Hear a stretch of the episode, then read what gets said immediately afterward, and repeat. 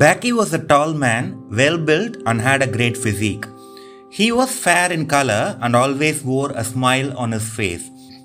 He usually dressed in formals and wore a black overcoat and hat mainly because of the climate, as did other men in Coffeeland.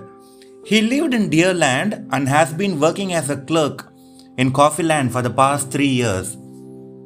Hey Pete, how was your weekend? As adventurous as usual, I guess, said Backy as he opened the front door and got into the jeep. Yeah, yeah, yeah, yeah. I am sure it was not as adventurous as yours, replied Pete. Peter was 48 years old, married, and had two girl children. Despite the age gap, both Peter and Backy were more friends than colleagues, given the fact that the other staff in town council office were all females. Both of them were able to communicate with each other about anything under the sun, right from girls, office politics, town gossips, politics, etc.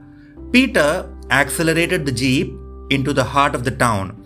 The usual routine was to go around the city and halt at a few locations to get petitions from the public who could not visit the town council office for various reasons. The climate was pleasant and it was warmer than usual but still cold. The jeep drove across the town at a slow pace. People waved at Backy and he waved back at them on the way. The usual practice of the townsmen is to stop the vehicle or show the stop sign in case any issue has to be raised. The field visit is usually taken care of by the superintendent. However, John, the superintendent, was suffering from a fracture because of which he was on a long leave. John was a strict officer and rarely smiled. He was very stern and seldom empathetic. The people of Coffeeland were in fact happy when Backy or Lady Claire came for the Monday routine rounds on the vehicle. the jeep drove across the four packets where most of the people lived buzzing the horn in a continuous fashion. The houses in Coffeeland were mostly uniform, small and simple, comfortable enough for a family of four. As they drove across the streets, they could smell the strong aroma of fish soup that was being brewing.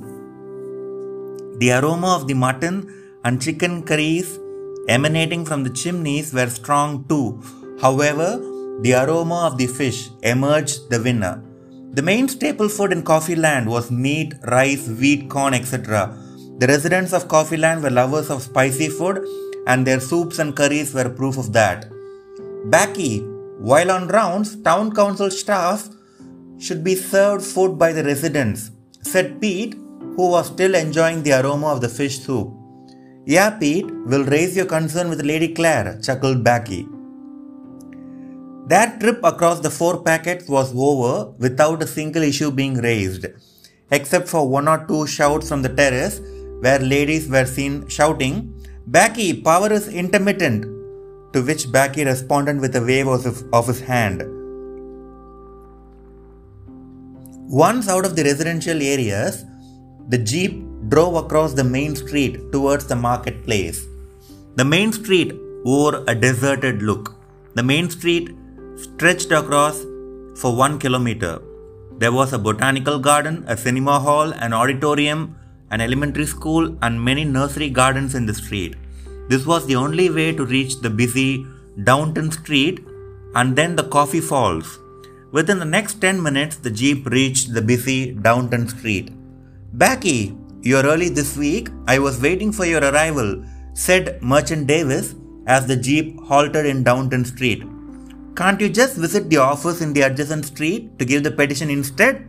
mocked Pete. Hey Pete, you know how it is. With all the customers in the shop, we do not get the time to visit the town council, said Davis.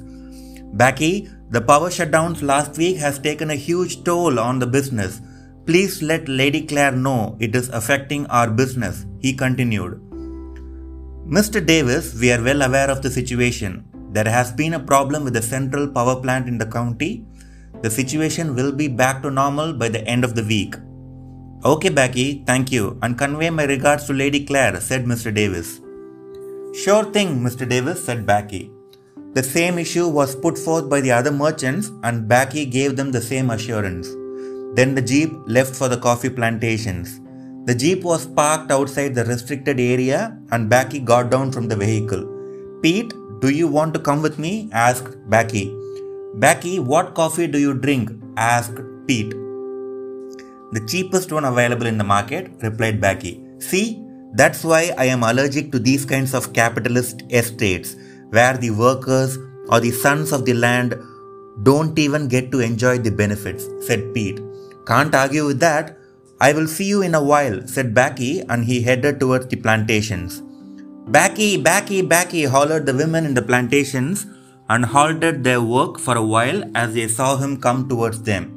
Hey, beautiful and hard-working ladies, how are you all? inquired Backy. Backy, to be frank, we have had better days.